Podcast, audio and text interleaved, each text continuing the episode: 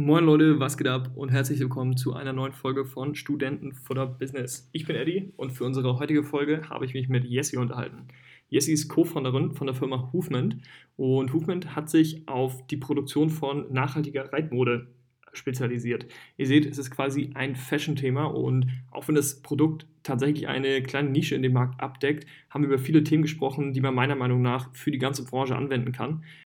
Wie das noch wirklich junge Startup diese Herausforderungen löst und versucht, diese ja wirklich sehr unnachhaltige Branche zu disruptieren, erfahrt ihr in der heutigen Folge. Also dranbleiben lohnt sich auf jeden Fall. Jetzt erstmal viel Spaß.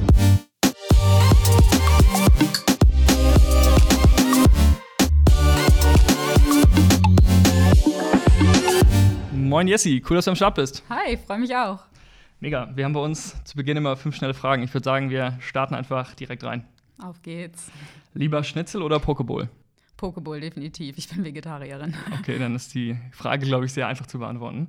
Wo wir gerade beim Essen sind, was ist deine Lieblingszutat im Studentenfutter? Ähm, Rosinen, eindeutig Rosinen. Echt? Die meisten Leute sagen, sie hassen die Rosinen. Ja, nee, ich, ich liebe sie. Ich esse tatsächlich, ich pick die dann alle nur raus und dann. Echt? Ja. Wenn ich so eine, ich bei mir morgens immer so eine, so eine Box Studentenfutter, die haue ich mir immer aufs Müsli und wenn ich, wenn ich dann so, wenn die diese leerer wird, wenn immer liegen und nur noch Rosinen drin, weil ich immer so denke, so, ah, Rosinen sind. Kannst du alle bei mir so. abgeben. Ja, ich bin nicht so, bringe nur Rosinen mit. Bald habe ich so einen Umschlag mit Rosinen im Briefkasten. ja. Hörst du lieber Podcast oder liest du lieber Bücher? Eindeutig Podcast jetzt in den letzten Jahren. Hast du Lieblingspodcast nach Studentenfutter? Wir haben uns gerade schon drüber unterhalten hier im Vorwege, ähm, weil ihr auch Philipp von OMR gerade zu Gast hattet. OMR gehört auf jeden Fall dazu, höre aber auch total gerne Baby Got Business. Cool, also ja. so in die Richtung auf jeden Fall. Und alles, was so Mord-Podcasts sind, höre ich auch total gerne, aber ich, hab, äh, ich kann das nicht im Dunkeln hören. Ich kriege dann echt Schiss. Ja. Deswegen ist es eher so was für vormittags. Okay. Cool. Hast du ein, ähm, eine Empfehlung? Für einen Mordcup-Podcast? Äh, Mord of X auf jeden Fall. Mord of X? Ja. Und okay. äh, Die Nachbarn, das ist eine Kurzfolge mit einem echten Fall, den sie gerade recherchiert haben. Kann ich auf jeden Fall empfehlen. Klingt gut, ich höre auf jeden Fall mal rein. Was wärst du oder was würdest du heute machen, wenn du nicht gegründet hättest? Also beruflich? Wahrscheinlich wäre ich immer noch in meinem alten Job. Und zwar war ich vorher bei der Lufthansa Consulting, habe vorher Aviation Management studiert gehabt und wollte dann voll in die Luftfahrtbranche einsteigen. War da auch dann zweieinhalb Jahre. Und ja, wahrscheinlich wäre ich immer noch da. Okay. Also war es eine gute Entscheidung, jetzt zu gehen? Definitiv. Äh, wir machen jetzt was komplett anderes, kommen wir gleich zu. Aber Startup-Leben ist auf jeden Fall viel mehr meins und viel mehr, wofür ich morgens Bock habe, aufzustehen. Cool. Zur letzten Frage: Was war denn der größte Fuck-up auf deiner Startup-Reise bisher? Oder gibt es so einen ist gar nicht, ist, Ja, ist gar nicht so lange her. Wir haben letztens Wattierungen bestellt. Wir machen nämlich äh, Bekleidung und mhm. wir haben Wattierungen bestellen müssen für also Jacken. Futter für die Jacken. Genau, genau, okay. äh, die wir, äh, wo wir Jacken draus machen wollen. Und ich dachte auch, dass eigentlich schon sicher wäre, dass der eine Produzent, mit dem wir zusammenarbeiten, die machen würde. Der hat dann aber noch kurzfristig gesagt, nee, geht doch nicht. Die Wattierung war schon auf dem Weg. Und er konnte dann 52 Rollen riesiger Wattierung nicht annehmen. Und plötzlich lagen 52 Rollen Wattierung irgendwo in Polen. Scheiße. Und es hat halt jeden Tag richtig gekostet. Und ich habe mir immer nur diesen riesen Haufen Wattierung vorgestellt und dachte, oh Gott, was mache ich jetzt damit? Also das ist wahrscheinlich so das, was uns an Fehlern auch, auch schon am meisten Geld gekostet hat bisher. Ja, von denen, die ich so gebracht habe. Ja. Wie habt ihr es gelöst? Wir haben neuen Produzenten gefunden, und natürlich. Und die, die haben zum Glück dann auch die Wattierung relativ schnell angenommen. Aber wir mussten natürlich den Produzenten dann erstmal überhaupt noch finden. Okay, Scheißdreck. Ja. Cool, dann lass uns mal über euer Business sprechen. Movement. Äh, du hast es ja zusammen mit Steffi gegründet, die heute leider nicht dabei sein kann, weil sie, ich glaube, erkältet zu Hause liegt. Genau, ähm, da macht die Stimme nicht mehr mit. Ja, gute Besserung an dieser Stelle, wenn sie sich den Podcast äh, anhören sollte. Erzähl doch mal, wie habt ihr euch denn kennengelernt, ihr zwei? Genau, wir sind schon Ewigkeiten befreundet und sind immer zusammen geritten. Und Steffi hat eigentlich was ganz anderes gelernt als ich, ist nämlich gelernte Damenmaßschneiderin, hat also Brautmode gelernt äh, zu nähen und hat dann Modemanagement studiert und in nachhaltigen Labels gearbeitet, äh, Surf-Bikinis nachhaltig ähm, entwickelt. Und ja, hat dann immer gesagt, Mensch, es ist so schade, dass es keine nachhaltige Reitmode gibt, also für Reiter und Pferde. Und es wäre doch so cool, wenn man das einfach mal machen könnte. Und dann war ich einmal aus Frankfurt hier und dann saßen wir zusammen und dann hat sie das nochmal so gesagt, so ja, wäre eigentlich ganz cool, wenn man das mal machen würde. Und dann haben wir auch nur gesagt, ja, komm, machen wir es jetzt halt einfach, ne? Und dann haben wir zwei Wochen später beide unsere Jobs gekündigt gehabt, haben es halt vorher einmal durchgerechnet, so groben Businessplan, ne? Aber so detailliert wie eben ein Businessplan nach zwei Wochen, in dem man noch Zeit, Vollzeit nebenbei arbeitet, eben ist. und ja, haben dann einfach gesagt, komm, wir glauben an die Idee, es gibt es nicht und es ist dringend nötig. Es gibt so viele Reiter in Deutschland. Wir haben 840.000 aktive Reiterinnen und Reiter, die wirklich wow. regelmäßig reiten. Und wenn keiner von denen, der nachhaltig Reitbekleidung kaufen möchte, äh, das machen kann, dann ist das auf jeden Fall eine Marktlücke, die wir gerne ist ja, eine riesen Zielgruppe. Ja, ja, definitiv. Und weißt du, woran das lag, dass das irgendwie bis dahin noch niemand besetzt hat? Es ist äh, generell traditionell eine Branche, die sehr durch ja, Traditionsunternehmen getrieben ist, wo große Player schon seit Jahrzehnten auch immer noch dominieren. Ähm, und ich glaube, es sind halt einfach auch neue äh, in dem Bereich gekommen, aber keiner, ich kann es mir nicht erklären, ist auf das Thema Nachhaltigkeit wirklich ganzheitlich schon gegangen. Es gibt natürlich immer wieder ähm, einzelne Unternehmen, die einzelne Produkte auch schon rausbringen, die dann ähm, mit nachhaltigen Materialien gestaltet sind etc. Aber wirklich mit einem komplett ganzheitlich nachhaltigen Konzept dran zu gehen, hat halt bis dahin noch niemand gemacht gehabt. Cool. Und wie habt ihr das dann aufgebaut? Also, ihr habt das, hast du eben so ein bisschen erzählt, ihr habt dann quasi so in der Nacht- und Nebelaktion eure Jobs zur Seite geworfen. Also, ihr hattet wahrscheinlich auch dann ein bisschen Geld auf der hohen Karte, dass ihr euch so ein paar Monate durchfüttern konntet. Und habt dann angefangen, das, die, die Designs zu machen oder wie ging es los? Genau, also erstmal brauchten wir natürlich die Designs und uns hat dann auch direkt die Corona-Krise überrascht. Was ah, ihr habt quasi vor Corona erst gegründet. sozusagen im Februar 2020 angefangen. Volltreffer. Also, halt wirklich, ja, ich war zwei Wochen bevor es so richtig losging, war ich äh, wieder hier in Hamburg und habe tatsächlich Vollzeit dran angefangen zu arbeiten. Wir haben auch beide von Anfang an gesagt, wir machen das jetzt Vollzeit. Mhm. Muss man meiner Meinung auch, äh, meiner Meinung nach auch, würde ich jederzeit wieder machen. Ähm, ja, und dann haben wir wirklich im Grunde genommen in Vorkasse ja gehen müssen für die ersten Produkte. Und nachhaltige Materialien, nachhaltige Produktion oder faire Produktion sind teuer. Klar. Äh, ja. Und deswegen haben wir dann eben erstmal mit wenigen Produkten angefangen, haben dann relativ kleine Produktanzahl überhaupt äh, erstmal bestellen können. Ja, und haben dann jetzt im Oktober letzten Jahres sind wir dann online gegangen. Also wir sind jetzt seit einem Jahr mit dem Online-Shop online und vertreiben es auch wirklich nur online. Wie ist das dann? Also, ich stelle mir vor, man entwirft dann wahrscheinlich das erste, das erste Design und Steffi meintest du ja, hatte auch den Hintergrund irgendwie da den, als ähm, Brautmodenschneiderin, hast du, glaube ich, gesagt. Und ähm, ich glaube, ich habe es falsch gesagt, ne? Darmmaßschneiderin heißt der Ausbildungsberuf. Darmmaßschneiderin für Brautmode. Ähm, aber Genau, also dann schickt man wahrscheinlich den ersten Designer hin, dann kommt er vom Produzenten zurück und dann, wie viele Zyklen gibt es da, bis es dann wirklich so weit war, dass ihr sagt, okay, cool, mit der Hose oder mit dem, äh, mit dem Top können wir jetzt an den Start gehen?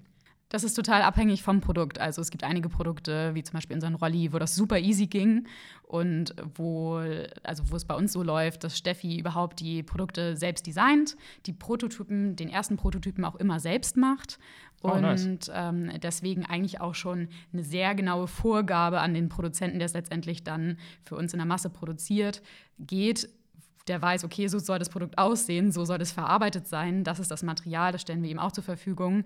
Und dann muss er es im Grunde genommen nur noch nachnähen. Und ähm, da gibt es dann natürlich aber auch andere Produkte, wo das ein bisschen schwieriger ist, die Steffi aber auch gar nicht komplett bei uns selbst machen kann, wie zum Beispiel eine Reitleggings, die standardmäßig von anderen Unternehmen mittlerweile in Asien gefertigt werden und wo es gar nicht mehr normal ist, dass es solche Produkte überhaupt in Europa zu fertigen gibt. Mhm. Und da gab es dann zum Beispiel Probleme. Bei Reitleggings äh, gibt es zum Beispiel so einen Grip, der hinten auf die Reitleggings als Besatz draufkommt, sodass man mehr Halt im Sattel hat. Und der ließ sich in Europa gar nicht anfinden bei einem Produzenten. Ja. Und da mussten wir dann tatsächlich zusammen mit dem Produzenten erstmal entwickeln, wie der überhaupt sein muss. Und da haben wir, glaube ich, alle dann dran gelernt. Und jetzt sind wir ganz froh, dass wir dafür dann eben fertige Produkte haben und daran jetzt immer Veränderungen vornehmen können. Aber der Grip letztendlich an sich zumindest schon mal steht. Da kann man dann immer noch ein bisschen dran schrauben, aber letztendlich äh, passt das im Grunde genommen. Ja. Cool, also musstet ihr tatsächlich auch eure Lieferanten so ein bisschen erziehen und Produzenten quasi in die Richtung bringen, dass sie da mit euch die Kooperation eingehen können.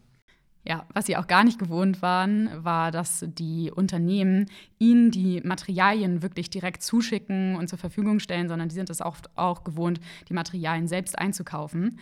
Und da wir halt da krasse Anforderungen dran haben, was wir für Materialien eben benutzen wollen, mussten die sich dann auch erstmal dran gewöhnen, so okay, und ihr macht das so und so und genau so wollt ihr es haben.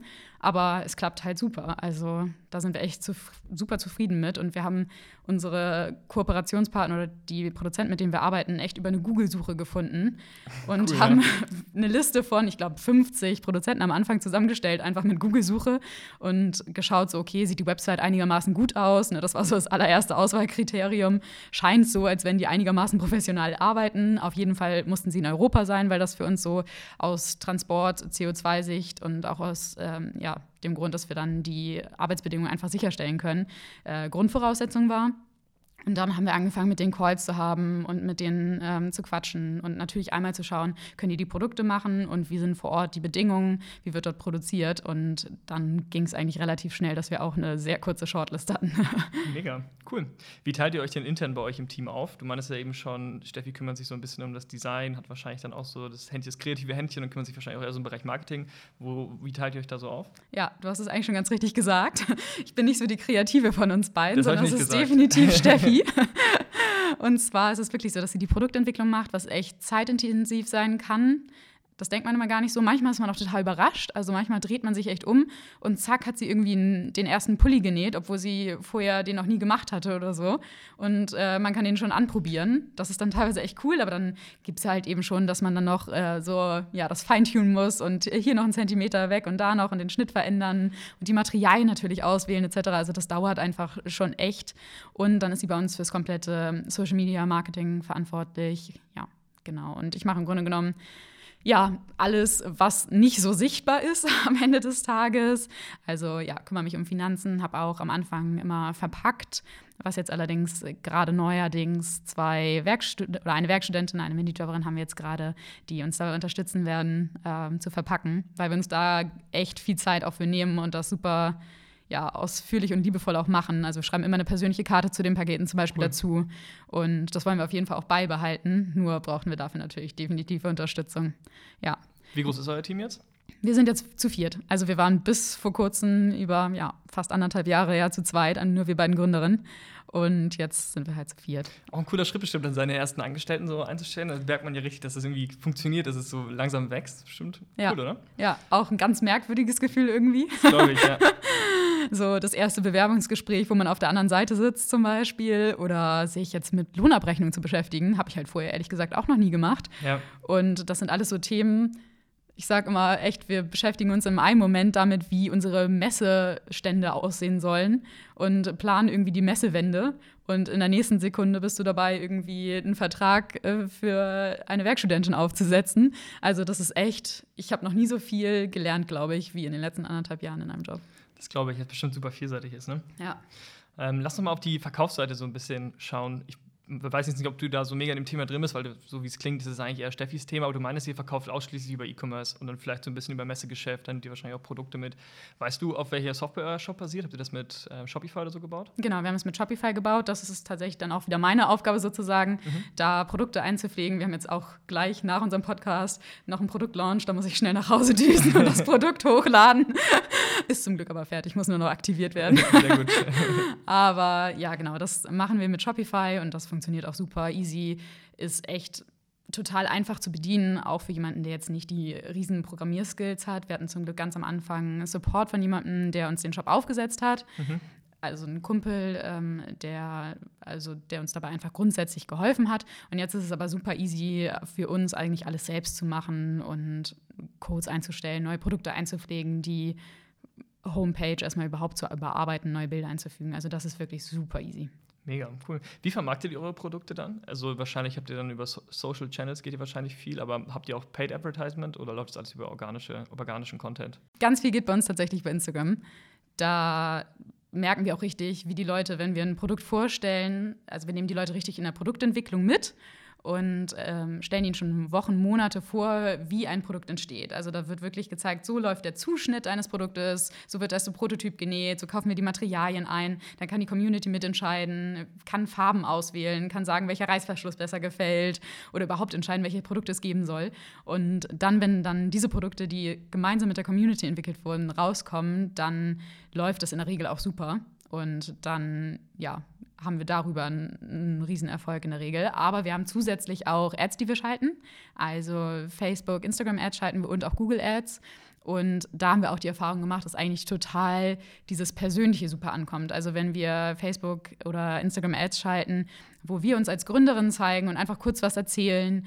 Ähm, oder ja, wenn man wirklich Pferde in Aktion sieht, das kommt auch mal super an, dann ist es was, was die Leute lieben, ja. Cool, mega. Lass uns mal auf die andere Seite von eurer Wertschöpfungskette gucken, auf die Produktion. Du meinst ja eben schon, ihr kauft eure Materialien selber ein und schickt die dann an die Lieferanten. Dann dachte ich mir eben, ist es nicht wahrscheinlich eigentlich schlauer, das über den Lieferanten zu kaufen, weil der wahrscheinlich eine viel größere Masse bestellen kann und es dadurch euch am Ende viel, viel günstiger wird. Aber warum, warum geht ihr diesen Weg? Du meinst ja eben schon, dass es so exklusive Materialien sind etc. Aber hat das auch was mit eurem nachhaltigen Ansatz, den ihr fahrt, zu tun? Ja, auf jeden Fall. Also das sind halt ganz spezielle Materialien, die die Produzenten so auch sonst nicht nutzen und deswegen da auch keine anderen Konditionen kriegen würden. Also da geht es wirklich bei den Stofflieferanten ganz hart nach Masse, die man eben abnimmt. Und das staffelt sich dann auch wirklich nach den Laufmeterpreisen, die man da abnimmt. Das fängt oft dann erst bei 300 Meter pro Farbe, pro Stoff an. Und also ich kann ja mal so ein Beispiel geben, so für Gerne. pro T-Shirt kann man zum Beispiel jetzt 80 Zentimeter Laufmeter rechnen. Das ist dann oft so 1,40 breit und na, ne, dann mhm. kann man damit ungefähr ein T-Shirt machen. Manchmal ist es sogar auch ein bisschen weniger.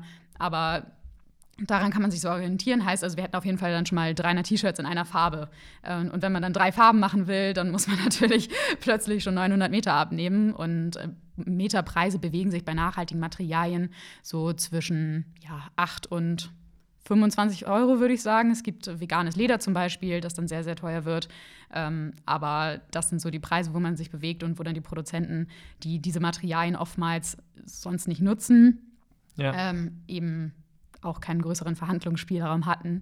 Plus, wir wollen halt die Kontrolle darüber überhaupt nicht abgeben, dass wir diese Materialien selbst auswählen, weil wir eben als nachhaltige Brand ja auch einen total hohen Anspruch an Langlebigkeit und hohe Qualität haben. Klar. Weil am Ende ist es überhaupt nicht nachhaltig, wenn ein Produkt nur ein halbes Jahr äh, hält. Dann kann das Material in der Herstellung noch so nachhaltig sein, wenn es am Ende dann auch nichts, nichts bringt. Ja, absolut. Wie viel, du meinst eben, wie viel, ich habe es gar nicht mehr im Kopf, wie viel Meter äh, man braucht für ein T-Shirt und man ist knapp 900, du brauchst irgendwie 900 Meter abnehmen, um da irgendwie drei Farben zu produzieren. Bekommt ihr die Masse dann noch abgesetzt? Wie viele Produkte verkauft ihr so am Tag?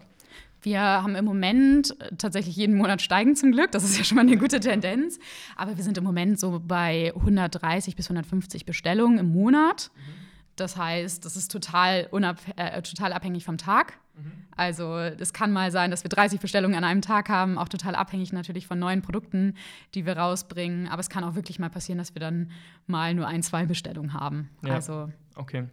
Und wie viel, wie viel Umsatz macht ihr damit so, wenn du das verraten möchtest? Also wir liegen da jetzt im Moment bei so 16.000, 17.000.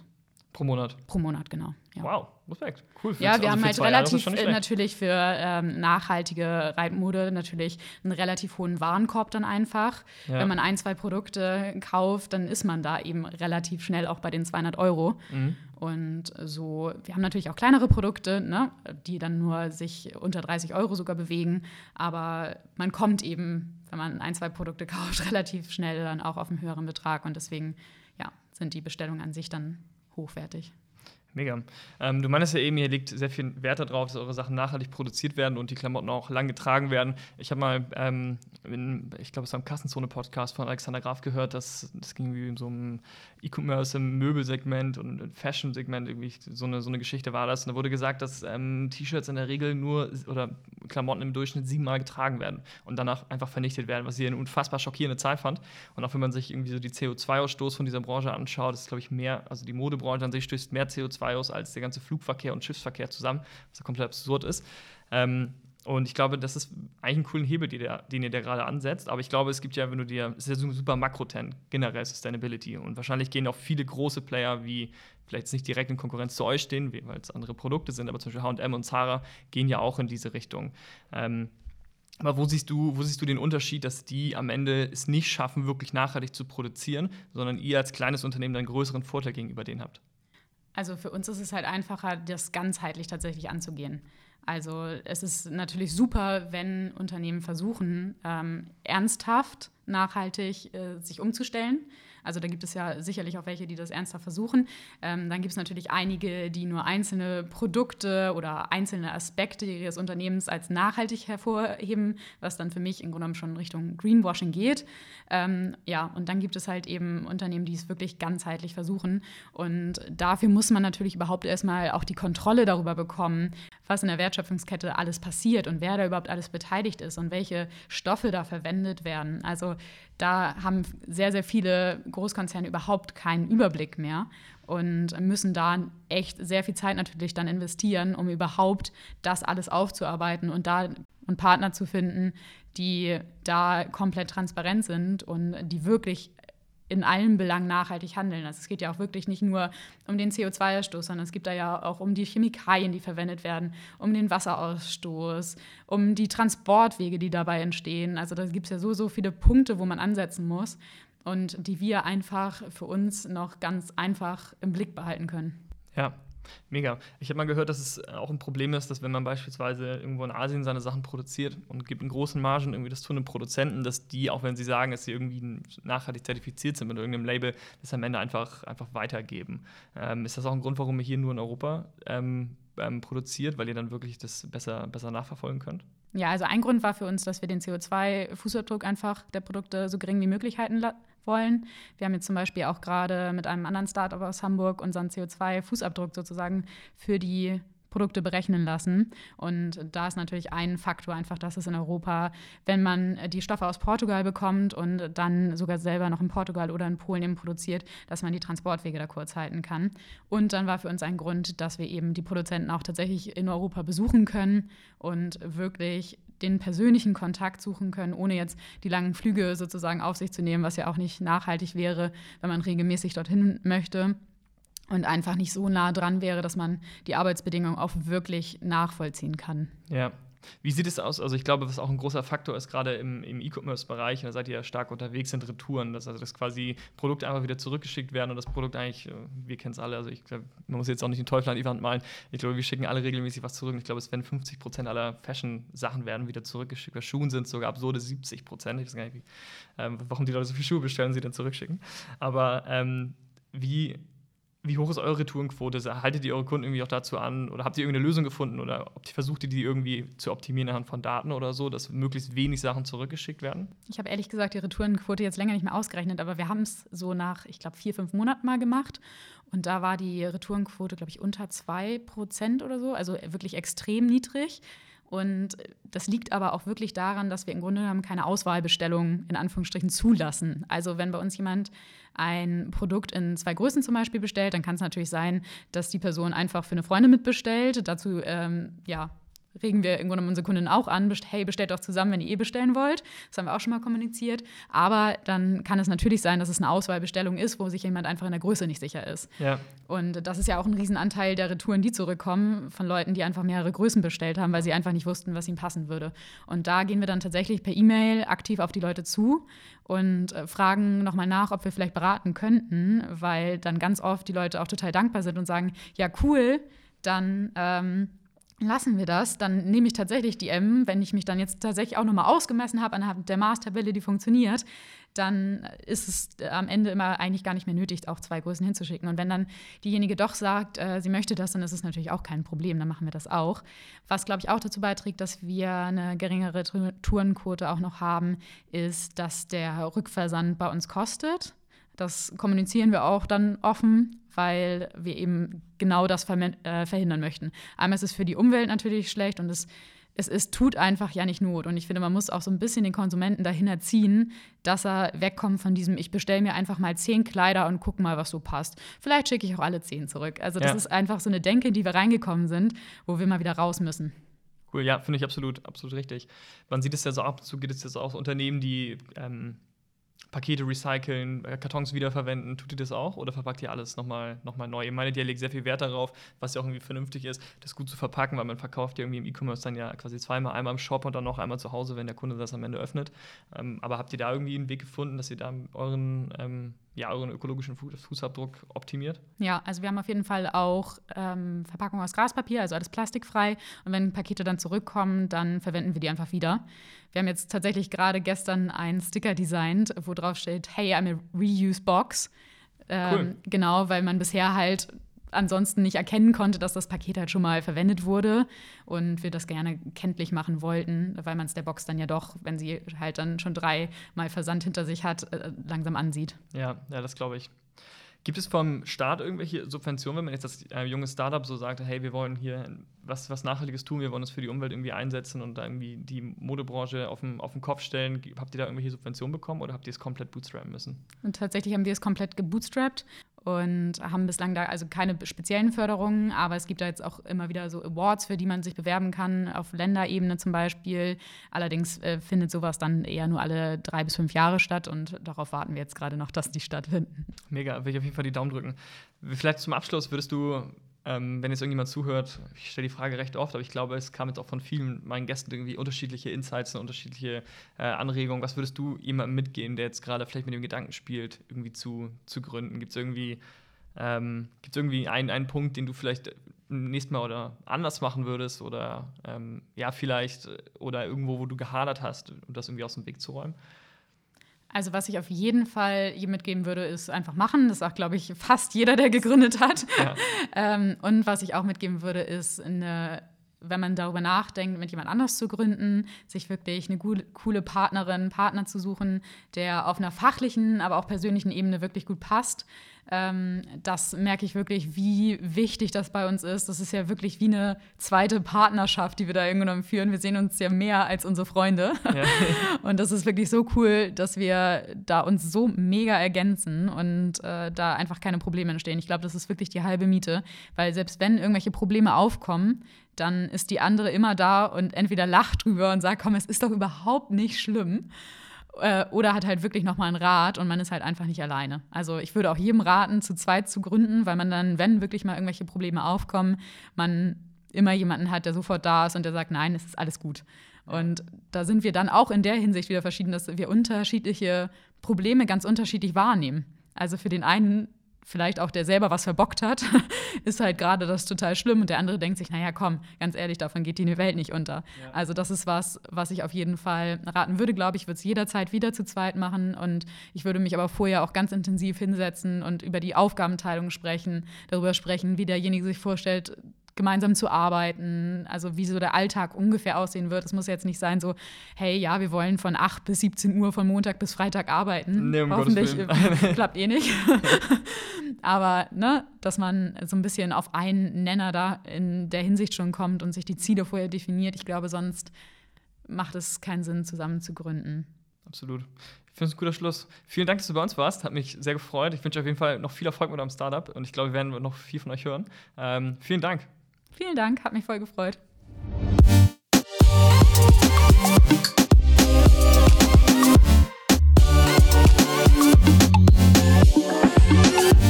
So, das war's auch schon wieder für diese Woche mit Studentenfutter. Ich hoffe, euch hat die Folge sehr viel Spaß gemacht. Abonniert gerne diesen Podcast, egal ob ihr auf Spotify oder Apple Music hört. Folgt uns auf Instagram und lasst uns gerne wissen, wie euch die Folge gefallen hat. In diesem Sinne, macht's gut. Ciao, ciao.